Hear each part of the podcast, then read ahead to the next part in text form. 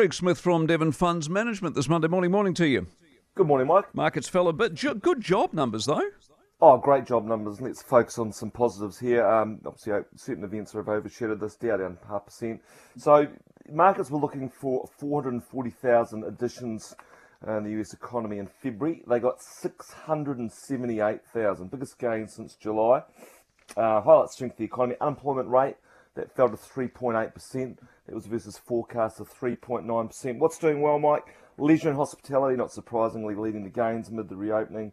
Uh, you've got professional business services and healthcare also on the up. And the overall level of employment in the US is now just 1.14 million short of what it was pre-pandemic levels. So certainly bouncing back, and obviously ultra low rates of unemployment, uh, participation rate up as well. But my wage growth is not just not there just yet, up 0.03% for the month, so not a lot. And year on year increase of 5.13%, and that's versus expectations of 5.8%. So I suppose when we've got everything else going up, uh, wages aren't. Well, not in the US. Mm. And I suppose one thing that does do is are we going to get the, the, the wage price spiral of what happened in the 70s? You know, not at this stage. So that'll be something for the Fed to ponder, given everything else that's going on. They're actually meeting next week, so perhaps we're looking at a, a 25 basis point hike now. I was at Gull yesterday and I paid 3.34 a litre. So tell me, oil's down. Oil was not down. Actually, I had a uh, driver last week and uh, actually runs his, ran his car LPG, which I thought was not mean that can do that, but uh, maybe that's worth a look. Only a couple of stations in Auckland do it, but yeah, oil. Um, yeah, certainly on the up. It went through. This is US oil we're talking about. Went through hundred dollars last week, for the first time since 2014. It kept pushing on. $115 a barrel.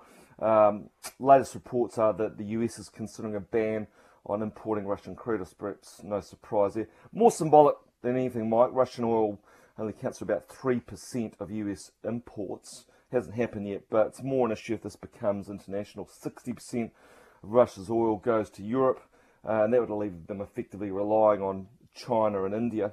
Of course, it would also upset the, uh, the, the demand supply balance, which is already very tight. And I suppose the other thing worth pointing out, Mike, is that with the financial sanctions that are, that are in place, around 70% of Russia's oil is off limits anyway. So, you know, where this goes, I suppose, you know, hopefully things, you know, do improve the, the wider situation and, and this spike in oil and obviously ultimately what we're paying at the pump, and amongst other things, will be temporary. But uh, yeah, gosh, if it keeps continuing at this rate, we could well be looking at $150 for, for oil. Exactly. China, 5.5% they think for this year, do they? Yeah, that, that's pretty good. That's their uh, they met over the weekend and outlined that plan. Obviously, a, a big year for uh, President Xi Jinping. He's looking to sort of extend his his plan. Um, but yeah, look, looking at job creation, growth, increasing social welfare, uh, the annual government report delivered over the weekend to, Cong- uh, to the Congress actually meant made no mention of the war in Ukraine. That's pretty pretty unbelievable. All, all uncomfortable, wasn't it, with uh, China having just prior to the Winter Olympics announced a no limits partnership with Russia. So they sort of want to keep that going, but they don't want to sanction the war. But yeah, five and a half percent, Mike. That's well down from the eight point one percent rebound last year for the Chinese economy. So uh, is going to mean plenty of stimulus is required. It's actually a higher number than what the market was expecting. A little bit of concern. They've talked about a dangerous new world, and their military budget has been increased by 7.1%. Uh, it also seems like they're prioritising still growth uh, rather than any sort of tilt away from reliance on housing uh, and construction led growth, if you like, so they don't really care how it comes. They're also p- p- pursuing a zero COVID policy still. They haven't talked really much about that, so that muddies the, muddy the waters. But in the end, if they get 5.5% growth rate, that's great for their uh, trading partners, I suppose, of which New Zealand is mm. a key one. Exactly. What are the numbers?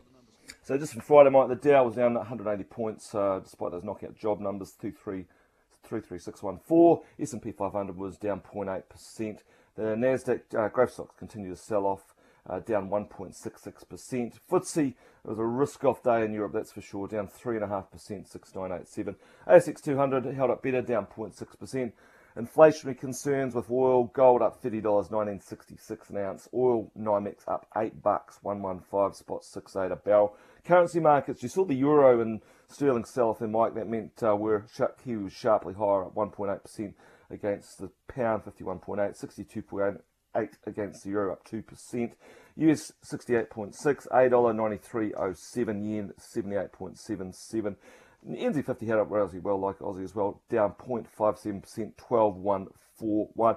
For the week, bit of positivity, Mike, we're actually up 1.8%. I like it. Have a good one, mate. Catch up soon. Appreciate it. Greg Smith, Devon Funds Management, this Monday morning.